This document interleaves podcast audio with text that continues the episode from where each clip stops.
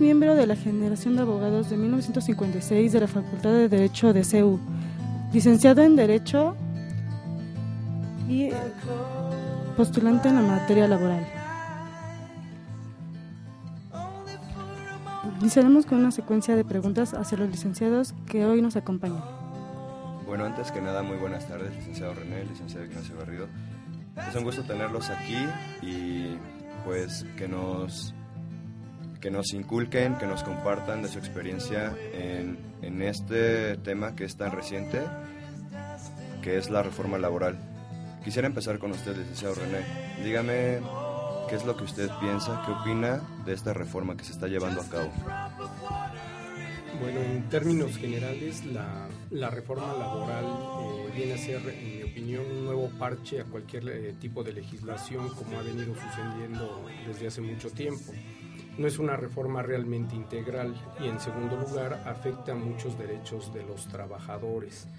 Eh, una de las características principales es que la forma en que se viene realizando, que se pretende realizar esta reforma, es que eh, se, reduzcan los derechos de los trabajadores. ¿De qué manera? En primer lugar, la manera de contabilizar o tratar de instaurar una jornada de trabajo por horas, que es lo que más se ha escuchado hasta aquí eh, atenta precisamente contra los derechos de los trabajadores porque no hay una forma de medir en realidad cuál es el salario que se va a aplicar a esas horas.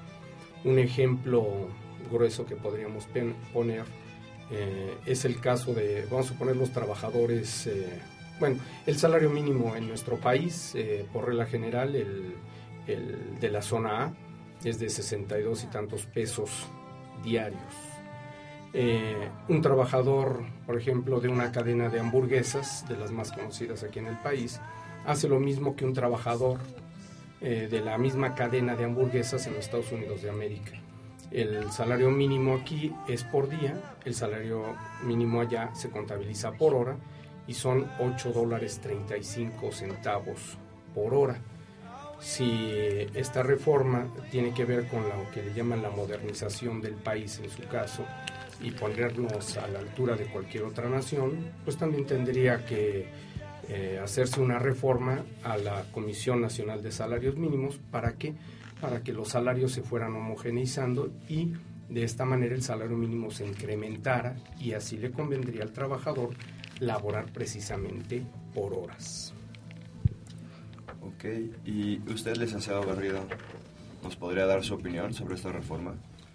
Bueno, en principio les agradezco la invitación que me han hecho para dialogar sobre temas tan interesantes como es el que nos ocupa en este momento.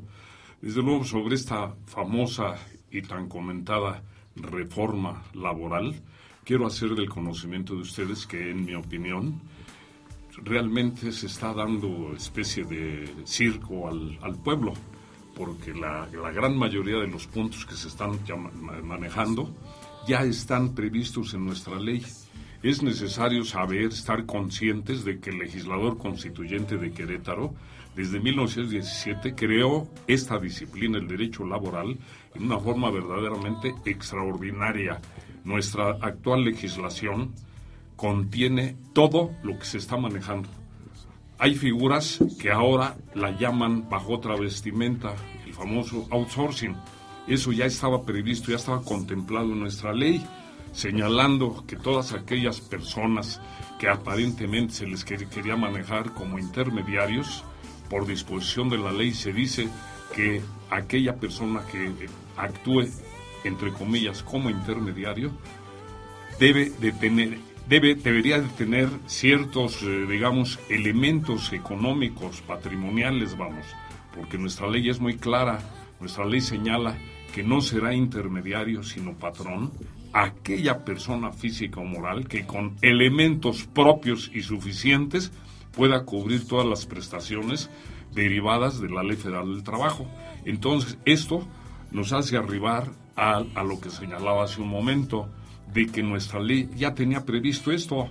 No se le manejaba bajo outsourcing, pero eso existe, existe eso. En mi opinión, esta famosa reforma ha, estado motivada por varias inquietudes, o preocupaciones fundamentalmente del sector patronal. El hecho de que los juicios laborales se llevan mucho tiempo, se llevan años. En lo personal, he llevado juicios ante los tribunales laborales con más de 12 años. Entonces, esto definitivamente se, se eh, da por resultado, vamos, en que en un momento dado le puede resultar muy oneroso a una empresa. Eso es lo que ha despertado un gran temor entre el sector patronal. En lo personal, considero mi trayectoria profesional, además en mi carácter de docente de la universidad, impartiendo esta materia, soy fundador de la ENETA Catalán, actual Facultad de Estudios Profesionales, con 37 años de estar dando clase ahí y conociendo la materia. Soy una persona que estoy cotidianamente en los terrenos laborales, ya sea en las juntas locales o federales, y he captado con verdadera sorpresa lo siguiente, esta supuesta reforma que ha despertado tanta inquietud en el país puede quedar resumida a dos, tres puntos. El principal, electoral. Los juicios se hacen largos y por ende muy onerosos para las empresas. Una pequeña empresa puede desaparecer con un laudo de años. Me parece sano, me parece correcto propugnar porque los juicios se acorten, que los juicios laborales sean cortos, pero esto debe de ser correlativo a otra gran necesidad que se están desentendiendo. Hasta el día de hoy, en uno de los diarios de circulación de nuestro país, surge una nota que me despertó curiosidad. Hay un gran problema sobre esto en las juntas. En las juntas hay grandes problemas, vicios que se vienen arrastrando. ¿Por qué? En mi opinión, los juicios laborales se hacen largos, muchas las veces, efectivamente, por actuaciones eh, antiprofesionales de abogados que los, ellos mismos lo procuran hacer largo. Pero hay otro caso que predominan, que es deficiencia en personal de nuestros tribunales. Hay gentes que no tienen capacidad para impartir esta justicia, entenderla y demás, y eso propicia que se hagan largos los juicios. Ahora bien, concretizando, estoy de acuerdo en que se acorten los, los juicios laborales. El Partido Acción Nacional manejó un año con un mínimo porcentaje posterior al año, pero pienso que esto hay que aplicar la justicia. Si un tribunal no actúa con justicia, con equidad, como decían los romanos, no es un tribunal. Entonces, estoy correcto, y me parece aceptable que se acorten los juicios laborales, pero esto es correlativo a que la Administración de Justicia debe de darle celeridad pronta y apegada a la ley para que haya congruencia en esto. Si no, definitivamente no va a haber problema. Otro punto fundamental en esta reforma que pues, realmente, en mi opinión, se ha estado soslayando es el problema derivado de los sindicatos.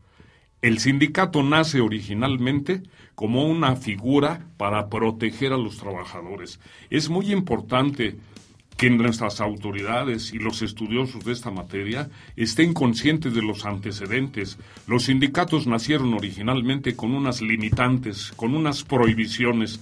Los sindicatos tenían expresamente prohibido intervenir en cuestiones políticas, ejercer presión sobre trabajadores para que se metieran a un sindicato o dejaran de estar en un sindicato, etcétera. Todo esto maliciosamente se ha ido mutilando en la ley y si se hace un cuadro comparativo vamos a apreciar verdaderamente con tristeza que originalmente la ley marcaba ciertas prohibiciones, las cuales han desaparecido, para complacer a los grupos de líderes. No generalizo, hay líderes correctos, pero hay muchísimos líderes o supuestos líderes que únicamente ven su interés, nada más lucrar en perjuicio de los propios trabajadores. Ese es un punto importantísimo. Desgraciadamente, el vaivén de nuestra política en nuestro país ha dado por resultado mutilar, mutilar en forma verdaderamente drástica la ley. Una ley que nació realmente en forma plausible, porque era una ley que iba a proteger a una clase desvalida, pero se ha prostituido, se ha degenerado y ha dado por resultado la presencia de elementos que definitivamente no son ni representantes de trabajadores, sino únicamente gentes que ven sus intereses propios. Todo eso debería de, ser descartado en, nuestras, eh, en nuestra supuesta reforma laboral, algo que definitivamente ha entrado en un vaivén que da por resultado que es, tabú tocar esos intereses que son tan poderosos en nuestros días. Podríamos hablar muchísimo sobre esto, pero creo que el factor tiempo me, indica a dejar aquí mis palabras. Eh, buenas tardes, mi nombre es Rafael Mónico Plata, estudiante de Derecho. Bueno, hago mención, no soy jurista ni mucho menos, solo soy un estudiante de Derecho preocupado por su país. Quisiera hacerle unas preguntas a los dos licenciados, por favor. Bueno, más bien una, dice, ¿por qué cree que el Ejecutivo presentó la reforma laboral en el último momento, cuando tuvo todo un sexenio? ¿Acaso debe ser al pago de favores de campaña al sector empresarial? Pues definitivamente, mi querido amigo, creo que lo último que señalas es lo aplicable y acertado. Pago de campaña, pago de deuda, pago de factura, llámenle como quieran, ¿verdad? Porque sí, efectivamente, tuvo un tiempo más que suficiente para llevar a cabo esto con toda forma, en forma verdaderamente equitativa, sin dañar a, ninguno de los factores de la producción. Se hace de última hora, en mi opinión, pues como un gesto eminentemente político, ¿verdad? ¿Está, está contestada la pregunta o si hay alguna otra palabra? Ok, bueno, mi nombre es Mariana Licet González Salinas, estudiante del noveno cuatrimestre de la licenciatura en Derecho. Y mi pregunta también es, revisando los, las reformas que, se presentaron, vemos que no son cambios sustanciales hacia los sindicatos. ¿Por qué no se toca a los sindicatos? ¿Por qué se tocan las relaciones individuales de una gran forma? ¿Y por qué los sindicatos realmente no tienen un mayor eh, cambio? ¿A qué se debe esto? Bueno, en, mi opinión, eh, obviamente los sindicatos son factores de poder. En primer lugar, es un factor político, factor económico. Eh, esto se, todos lo sabíamos desde hace mucho tiempo, se puso más al descubierto en las elecciones del 2000, cuando se multó a, varios sindicatos, se les impusieron multas por haber eh, distraído fondos hacia las campañas, sobre todo las campañas, a la campaña del PRI, la multa multimillonaria que tuvo que pagar el sindicato petrolero por haber apoyado la campaña del eh, candidato priista en esa época. Y en segundo lugar, bueno, el aparato productivo del país se puede decir que tiene un contubernio. Eh, no, realmente no es un contubernio positivo, es un contubernio negativo entre eh, algunos de los empresarios o grandes empresarios, los líderes sindicales y algunos de los factores gubernamentales tenemos la, ustedes no lo han de haber escuchado, pero tenemos al tristemente célebre eh, ex gobernador de San Luis eh, Potosí, Carlos Jongitud Barrios, quien a la vez era, eh, siendo gobernador, era además el secretario general del Sindicato Nacional de Trabajadores de la Educación, ahora en poder de doña Elba Ester Gordillo. Y así hay una gran cantidad de, de, ejemplos. Tenemos el ejemplo del eh, secretario general del Sindicato de Trabajadores de Teléfonos de México, quien llegó en los años 80 también eh, con la bandera de la no reelección tipo eh, Porfirio Díaz. Y pues creo que ya lleva cerca de 40 años al frente del, del Sindicato de Teléfonos de México y desde cierto tiempo hacia acá un ejemplo clásico es que los trabajadores de teléfonos de México ya no han motivado más, eh, eh, digamos, demandas eh, para incrementar sus prestaciones. Se ha mantenido antes, era un sindicato muy combativo.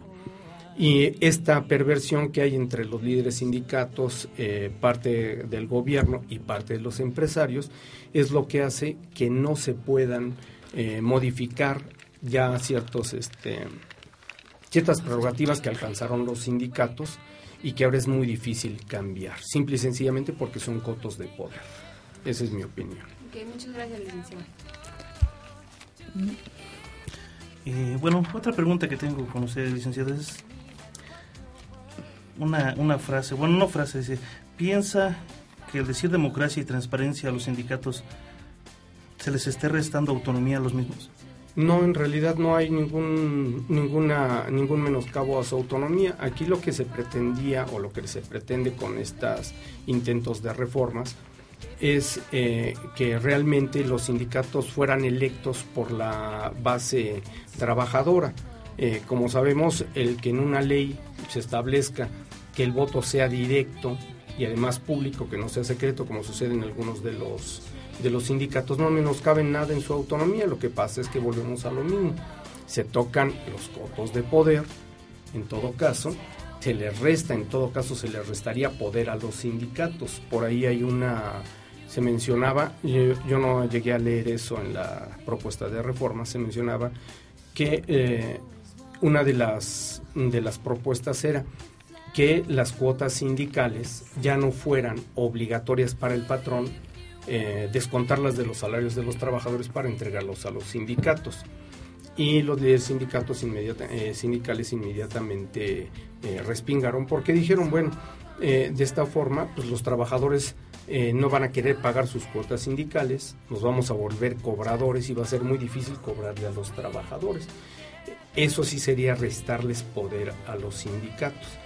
Pero, y no, pero de todas maneras tampoco se les resta ni autonomía ni independencia, en todo caso, ni siquiera del gobierno o de la masa o de la, del sector empresarial. No había ningún, ninguna menoscabo, en todo caso, en su autonomía.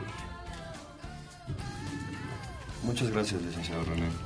Quisiera hacer una pregunta a usted, licenciado Garrido, ya que llama, llama mucho mi atención ¿A qué se debe que en nuestro país la empresa escoge a sus propios sindicatos?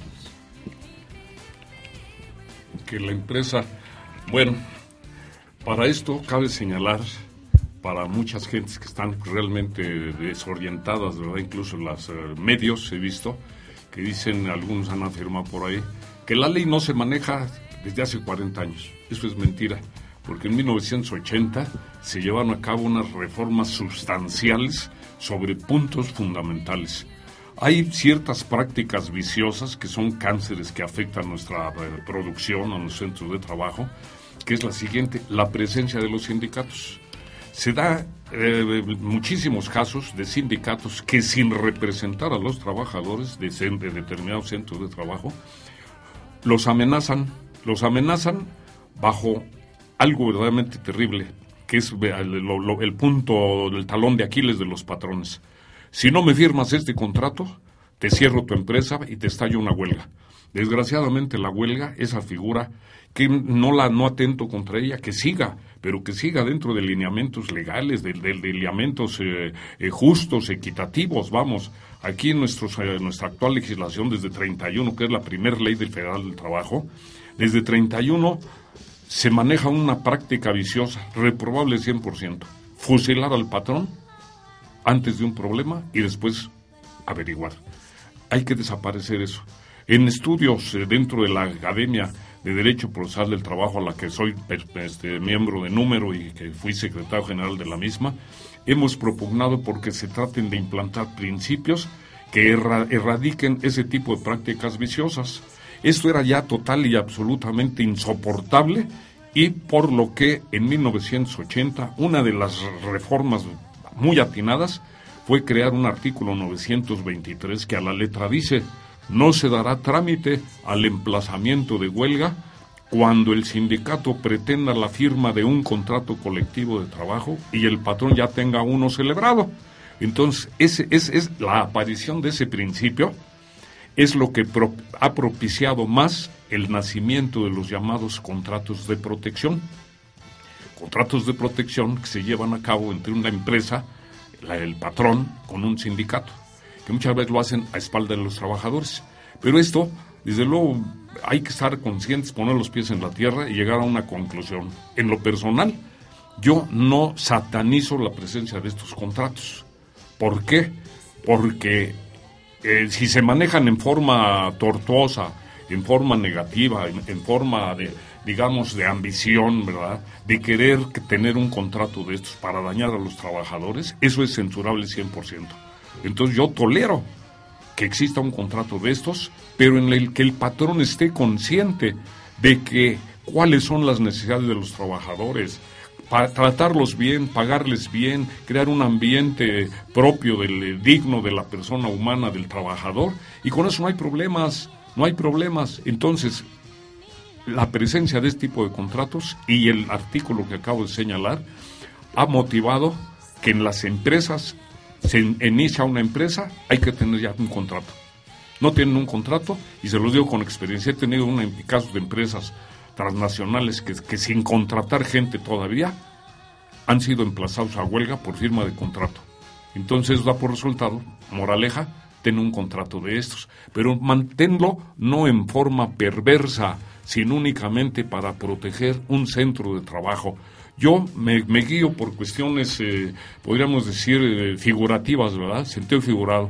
Pero digo, para mí yo equiparo una empresa como una familia. Y si en una familia hay un problema, que es dentro de los miembros de esa familia se resuelva el problema y no acudan a terceros que muchas veces son perversos. Sindicatos que anteponen a sus intereses los intereses de ellos mismos, ¿verdad? Entonces yo alabo, elevo mis votos y aplaudo la aparición de ese artículo 923, que ya está en nuestra aporreada ley que la tratan de modificar. Ya existe esto. Y así como eso, ojalá que existieran otros principios, vamos, para aminorar el, efecto de extorsión que manejan muchos de nuestros líderes, únicamente para obtener este, cantidades de dinero. Acabo de ver hace unos dos, tres días un asunto de una de las empresas que represento, en donde, gracias a cambios que se han llevado en la Junta Local, se logró erradicar la presencia de tipos de ladrones que tipo que nada más tratan de extorsionar a las empresas. Podría yo agregar más, pero creo que el tiempo me limita, ¿verdad? Así es, licenciado Garrido. agradezco su pasión en, en sus respuestas y es momento de mandar a un bloque musical. Espero les agrade.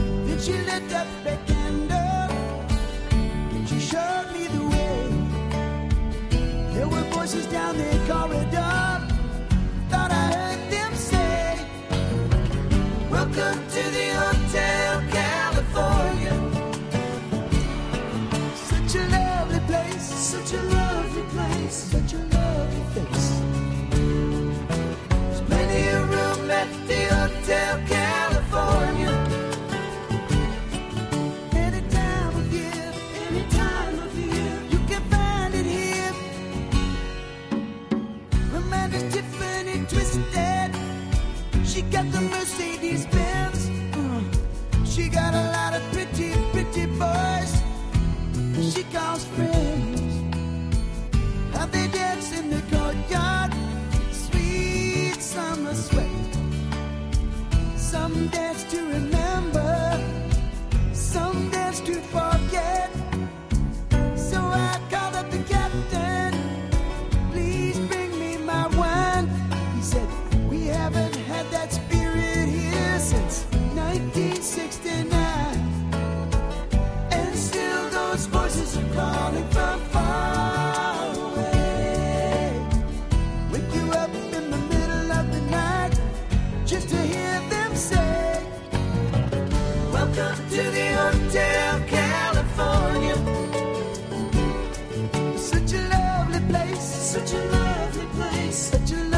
Face.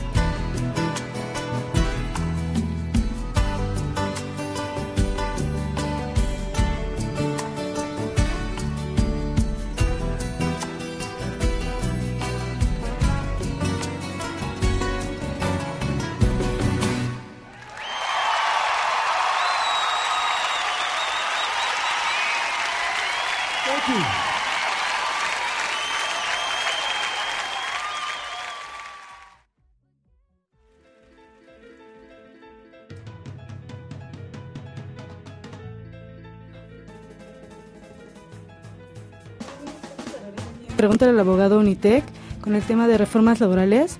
Los dejo con Mariana, que tiene más preguntas hacia los licenciados que hoy nos acompañan. Ok, Alicia, gracias.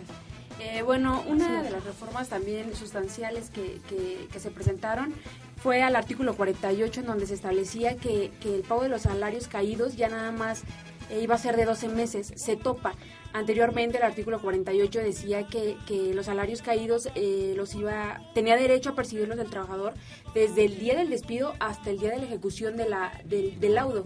Es decir, que si duraba tres años, cuatro años el proceso, el trabajador tenía derecho a ese, a ese tiempo eh, sus salarios, ¿no? Que, que no percibió durante este tiempo. Pero ahora con la reforma solamente lo topan a 12 meses, ¿no? ¿Qué, nos podrían comentar ustedes al respecto? Bueno, en, en principio hay que considerar que si un juicio duraba años, y se venía el laudo a favor del trabajador, los salarios se computaban no con el salario del día en que se dictaba el laudo, sino que el, el laudo se ejecutaba con base en el salario que había, que, que había existido en el momento en que surgió el problema. Ese es un principio que está plasmado en nuestra ley y que eso, pues obviamente, hacía disminuir relativamente el monto de los salarios. Ahora, la- como señalaba hace un momento, la inquietud, la preocupación del sector patronal es que juicios largos, que se resultan muy onerosos y que empresas chicas pues no los aguantan, ¿verdad? Se, se va a hablar de un año. Yo estoy de acuerdo, como decía hace un momento, pero en forma correlativa, que, que se acorten los juicios, pero esto implica exigirles a la Administración de Justicia Laboral que sean rápidos en la ejecución. Desgraciadamente he visto con tristeza que en muchos tribunales las propias autoridades propician el entorpecimiento que en un momento dado, por disposición de nuestra ley, se lleva a cabo una audiencia, hay que eh, dictar el acuerdo. Pues graciosamente, con una práctica viciosa, decían, este, la Junta se reserva para acordar, para estudiar, analizar detenidamente. Pues he visto casos, se llegan a ver casos, de que esas reservas se llevaban meses, meses, para finalmente emitir un absurdo y muchas veces estúpido acuerdo, ¿me entienden? Pero todo eso iba en detrimento del tiempo. Uno de los puntos que aplaudo que sean cortos los juicios es resolver la problemática del trabajador, porque decían acertadamente, digamos, esos puntos que motivaron al legislador constituyente de Querétaro. Se hizo un cuadro comparativo. parangón. El patrón que tiene, el patrón tiene la fuerza del dinero, el capital. El trabajador que tiene, ¿con qué cuenta el trabajador? Únicamente cuenta con la fuerza de sus brazos. Entonces no hay acto más cruel, más censurable que privar a un trabajador de su trabajo. De ahí surgieron una serie de principios, entre otros la famosa estabilidad en el empleo, el derecho de permanencia de un trabajador para continuar en su trabajo una vez que es contratado, en forma indefinida, en forma indefinida, principio que despertó eh, temor entre muchos sectores. Pero ¿cómo? ¿Quiere decir que yo contrato a una persona y me lo echo a cuestas de por vida? No, nuestra ley, como es señalado, nuestra ley de 31, una ley sabia, una ley que fue elaborada en forma muy técnica, muy precisa, y para estas dudas, estas inquietudes, existieron y existen en la ley excepciones para la contratación, incluso excepciones para ese principio de estabilidad en el empleo. ¿Eh? Son cuestiones que hay que tomar muy en consideración. Que el licenciado eh, Santisteban nos podría dar su opinión acerca de esto. Eh, en mi opinión, el, el estribillo o más bien la bandera que tiene el sector empresarial sobre la prolongación de los juicios y sobre todo el reducir los salarios caídos únicamente a 12 meses eh, no tiene un fundamento certero. Eh, a lo que voy es lo siguiente. Eh, no, no hay una gran cantidad de empresas que hayan cerrado, sobre todo empresas grandes que hayan cerrado por un juicio largo que hayan llevado los trabajadores. Y el sector empresarial únicamente, por lo que yo entiendo, únicamente trata de, de proteger los intereses de los empresarios grandes. No hay empresas realmente en la historia del derecho laboral mexicano que hayan cerrado realmente por un juicio por un juicio largo en los que se les haya ejecutado o que hayan perdido todo. Eso es una, esa es una falacia, debe haber algún caso o varios casos por ahí, pero no es la constante, en primer lugar. Ese es el primer razonamiento. En segundo lugar, el reducir los salarios a un, a un año, a 12 meses, cuando mucho los salarios caídos, pues lo único que va a hacer es privilegiar a, los patrones quienes pueden alargar los, los juicios. Ahora sería al contrario eh, el reverso de la moneda. El patrón lo que haría es alargar los juicios para que, pues, para que el trabajador se desespere. Eh, digamos, si un juicio va a durar 3, 4, 5 años y el trabajador solo va a cobrar salarios caídos con un tope de 12 meses, pues realmente ya no le convendría al trabajador llevar el juicio. Eso sería un menoscabo de los derechos del trabajador. Ahora, hay que tomar en cuenta una cosa. Eh, las reformas eh, que se proponen a la Ley Federal Trabajo, como es el caso de los los salarios caídos reducidos, eh, tienen como base simple y sencillamente una exigencia del sector empresarial, no es un reclamo de la sociedad. no hay un consenso sobre esto y además hay que tomar en cuenta que, y como decía el licenciado, pues la ley y como lo comentábamos este, fuera de micrófonos, lo único que tendríamos que hacer es cumplir con la ley. Queremos no tener problemas, pues hay que cumplir con la ley. Eso es en realidad, pero pues los mexicanos, como muchas personas en el mundo, no solo nosotros, pues nos gusta la responsabilidad en su caso, la desobligación, y eso propicia que haya eh, juicios de este tipo. Ahora, eh, ¿Cómo podrían reducirse? En la Ley Federal del Trabajo también se habla de reducir los tiempos de los juicios, como si son las reformas del 80. Pero volvemos a lo mismo. Si no hay suficientes eh, tribunales eh, del trabajo, no hay suficiente personal capacitado, pues lo único que puede suceder es que se prolonguen los juicios. Si una Junta de Conciliación y Arbitraje, por ejemplo, en las locales del Distrito Federal lleva eh, dos mil juicios, dos mil y tantos juicios eh, al año, más los que ya tiene atrasados, pues simple y sencillamente no va a poderse dar abasto ni va a poder administrar justicia correctamente. Un caso, yo tengo un caso en, en Tlanepantla, y me acaban de señalar fecha eh, para audiencias, para desahogo de pruebas apenas. Eh, lo señalaron en octubre y vamos a iniciar el desahogo de pruebas en marzo. ¿Por qué? Pues porque hay muchos juicios, no hay suficiente personal, no hay suficiente tiempo. Lo que al, vuelvo a lo mismo con lo que inicié, la reforma debería ser una reforma integral. La reforma, no otro parche como no, ah, acostumbramos a hacer nuestras reformas a las leyes. Eso es lo que yo pienso. Y yo tengo otra pregunta por usted, licenciado. ¿Piensa usted que, usted que se pueda dar el caso de desligar la seguridad social del empleo y si sería benéfico para los trabajadores? Mm, yo siento que no. Eh, recordemos que nuestro sistema de seguridad social tiene como rectoría el Estado. El Estado es el que rige la seguridad social. No, es el caso de los anglosajones, en donde los anglosajones, aunque también en algunos, eh, vamos a poner los gringos, nuestros eh, vecinos, los estadounidenses, que son los más cercanos. Eh, los estados tienen la rectoría de la seguridad social, los estados, no el Estado americano. Pero por un pacto, ¿qué es lo que hacen? Tienen un número de seguridad social que es federal y a través de ese número de seguridad social se les otorga la seguridad social.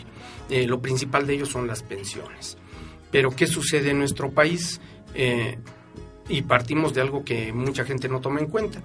Si nuestra moneda no tiene valor, si nuestra moneda está devaluada, si no nos alcanza para nada, el régimen de, eh, sobre todo en el caso de las pensiones, nuestro régimen es inadecuado. Nuestro régimen de seguridad social también es inadecuado, simple y sencillamente porque, pues porque no se le ha dado la atención debida. Eh, tenemos mala atención. No digo que no haya médicos eh, y, e instituciones que realmente velen por la seguridad social en nuestro país, pero realmente la gente que trabaja en los institutos de seguridad social, y principalmente el Seguro Social, pues hace maravillas en realidad. Falta de presupuesto, obviamente, porque se va a otros lugares el presupuesto y eh, realmente la atención es mala. Si desligáramos así eh, de tajo la atención social y la, la dejáramos, digamos, a las empresas privadas, que es lo que querían algunos para emular el sistema estadounidense, en primer lugar, necesitaríamos un tener un control férreo sobre las instituciones que prestaran la seguridad social, que serían privadas. Pero como yo con, bueno, el poco tiempo de, eh, vida que yo tengo en, este mundo y, y, viendo cómo se manejan las cuestiones gubernamentales, pues el, el, régimen no daría para más y las instituciones privadas harían lo que quisieran con nuestros eh, digamos, con nuestros derechos como asegurados. Se necesitaría tener un control realmente y algo que se llama responsabilidad. Eh, un ejemplo de esto lo tenemos en el caso de los niños quemados de, de Sonora. Eh, nadie es culpable, ahí nadie fue culpable, ni el gobernador, ni el director del Seguro Social, ni los directores de la guardería, nadie es responsable y volvemos a lo mismo, somos el país de donde todo está bien y nunca pasa nada para estar igual. Eh, siento que el, el, Estado debería ser responsable de la seguridad social como antes y garantizarnos no solo la seguridad social, sino nuestras pensiones de retiro y jubilaciones en su caso. Ok, licenciado. Y hablando en materia fiscal, sabemos que los sindicatos cuentan con estrategias evasivas en cuanto a declaraciones. ¿Ustedes qué propondrían, qué propondrían para regularizar y subsanar esta situación? Bueno, no es que tengan labores evasivas. En derecho fiscal hay dos figuras, la evasión y la ilusión. Y aquí lo que sucede es que los sindicatos, eh, los sindicatos no pagan impuestos. porque Pues la ley así lo establece, la ley así lo ha establecido. No hay una evasión real en este caso. No tienen obligación de pagar impuestos, simple y sencillamente pues no contribuyen y se acabó. Pero eh, los sindicatos prestan cierto tipo de servicios. Si, el, si las cuotas obrero-patronales son un ingreso para los, perdón, las cuotas que pagan los, las cuotas sindicales que pagan los trabajadores para los sindicatos son un ingreso para el sindicato y debemos entender que de esto vive el sindicato, en mi opinión se debería reformar la ley del impuesto sobre la renta para grabar esos ingresos al sindicato como cualquier persona físico o moral que obtiene ingresos, en un porcentaje tal vez menor. ¿Para qué? Para que el Estado los pueda fiscalizar, tan sencillo como eso. No hay vuelta de hoja. Grabar esos ingresos en un porcentaje de, eh, con el impuesto sobre la renta, impuesto al ingreso, y el gobierno tendría, en todo caso, la Secretaría de Hacienda, facultades para fiscalizar los sindicatos. Lo que pasa es que, pues volvemos a lo mismo, pues son intocables y no creo que se haga ni en este sexenio, ni en el siguiente, ni en tres más. Bueno, licenciado, para, para cerrar por mi parte, ¿cree usted que la reforma de la presente ley obedece a que esta misma es mala para el doing business de la globalización? Bueno, es una pregunta interesante, ¿verdad? Eh, Yo siento que esta pretendida reforma, pues más bien está manipulada por intereses, vamos, por grandes intereses en donde se respetan, de acuerdo a lo que hemos platicado en esta ocasión, eh, por fines perversos, vamos. Desgraciadamente los sindicatos en nuestro país son intocables, son intocables y, a la vez se representan un atractivo para nuestros políticos. ¿Por qué? Porque pues, según se nos indica, parece que este el presidente saliente fue eh, logró el puesto en virtud de un alud de votos que les dio el sindicato de los trabajadores de la educación, ¿verdad? Entonces, eso pone de manifiesto que se han creado grupos, grupos poderosísimos y casi podríamos decir intocables, intocables. Reiterando lo que señalé en conceptos en esta plática, si se respetara el texto legal original de la ley, pues se podría erradicar esto. Pero eso implicaría cortarles alas a los sindicatos, algo que definitivamente no es muy del agrado de ellos. Y prueba de ello que con las reformas que maliciosamente se le hicieron a la ley desde un principio, a la ley de 31, al ir quitando prohibiciones importantísimas, porque la misión de un sindicato era de acuerdo al texto legal. ¿Qué es lo que es un sindicato para qué es? Se dice que es, es una, un organismo, puede ser una asociación, ¿verdad? Porque así hay técnicamente. Nuestra ley, eh, nuestra ley laboral dice el sindicato es la asociación de trabajadores o de patrones constituida para el estudio, mejoramiento y defensa de los intereses de sus representados un, un fin, una misión loable, una misión plausible, que desgraciadamente en nuestros días se ha prostituido. Porque yo me atrevo así que la gran mayoría de sindicatos les se olvidan de esa misión y precisamente apoyados, motivados por las reformas eh, eh, malévolas que se le han hecho a la ley laboral, les han permitido incursionar y ya vemos en las cámaras diputados, senadores y, y se dice es del dominio público que muchas fuerzas de estas han llevado a la silla presidencial a presidentes. Entonces de ahí vemos el gran poder de estas organizaciones que en mi opinión por un bien de sanear verdad el ambiente laboral en nuestro país deberían de modificarse vamos Pues, licenciado Garrido y licenciado René, René, agradecemos muchísimo su participación y en verdad eh, han tocado fibras morales en, mi persona y esperemos que con su conocimiento lleguemos a, tocar a más personas. porque realmente la situación que invade aquí nuestro país, pues es obra de nosotros. Yo no creo que sea al 100% la culpa de, de, nuestro gobierno, porque a fin de cuentas nosotros somos quien lo elegimos y nosotros podemos llegar a cambiar todo esto. Pues para terminar y, cerrar este ciclo, agradezco la participación también aquí de mis compañeros y también de lo que es Radio Unitec y doy por terminada pues este programa con un bloque musical. En esta ocasión pondremos lo que es Panteón Rococó con Carencia. Muchas gracias.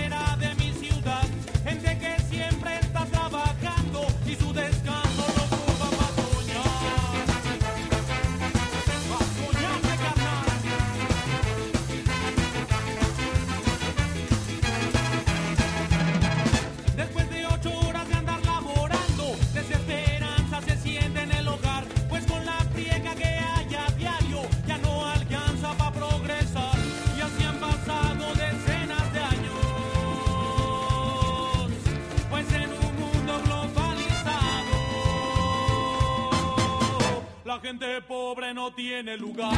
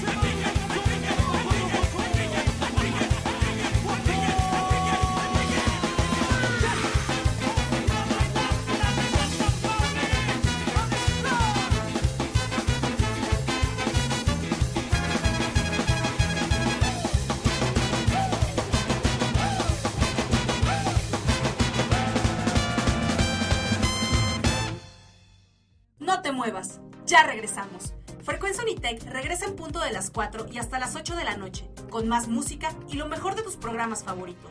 Frecuencia Unitec, revolucionando la forma de escuchar radio.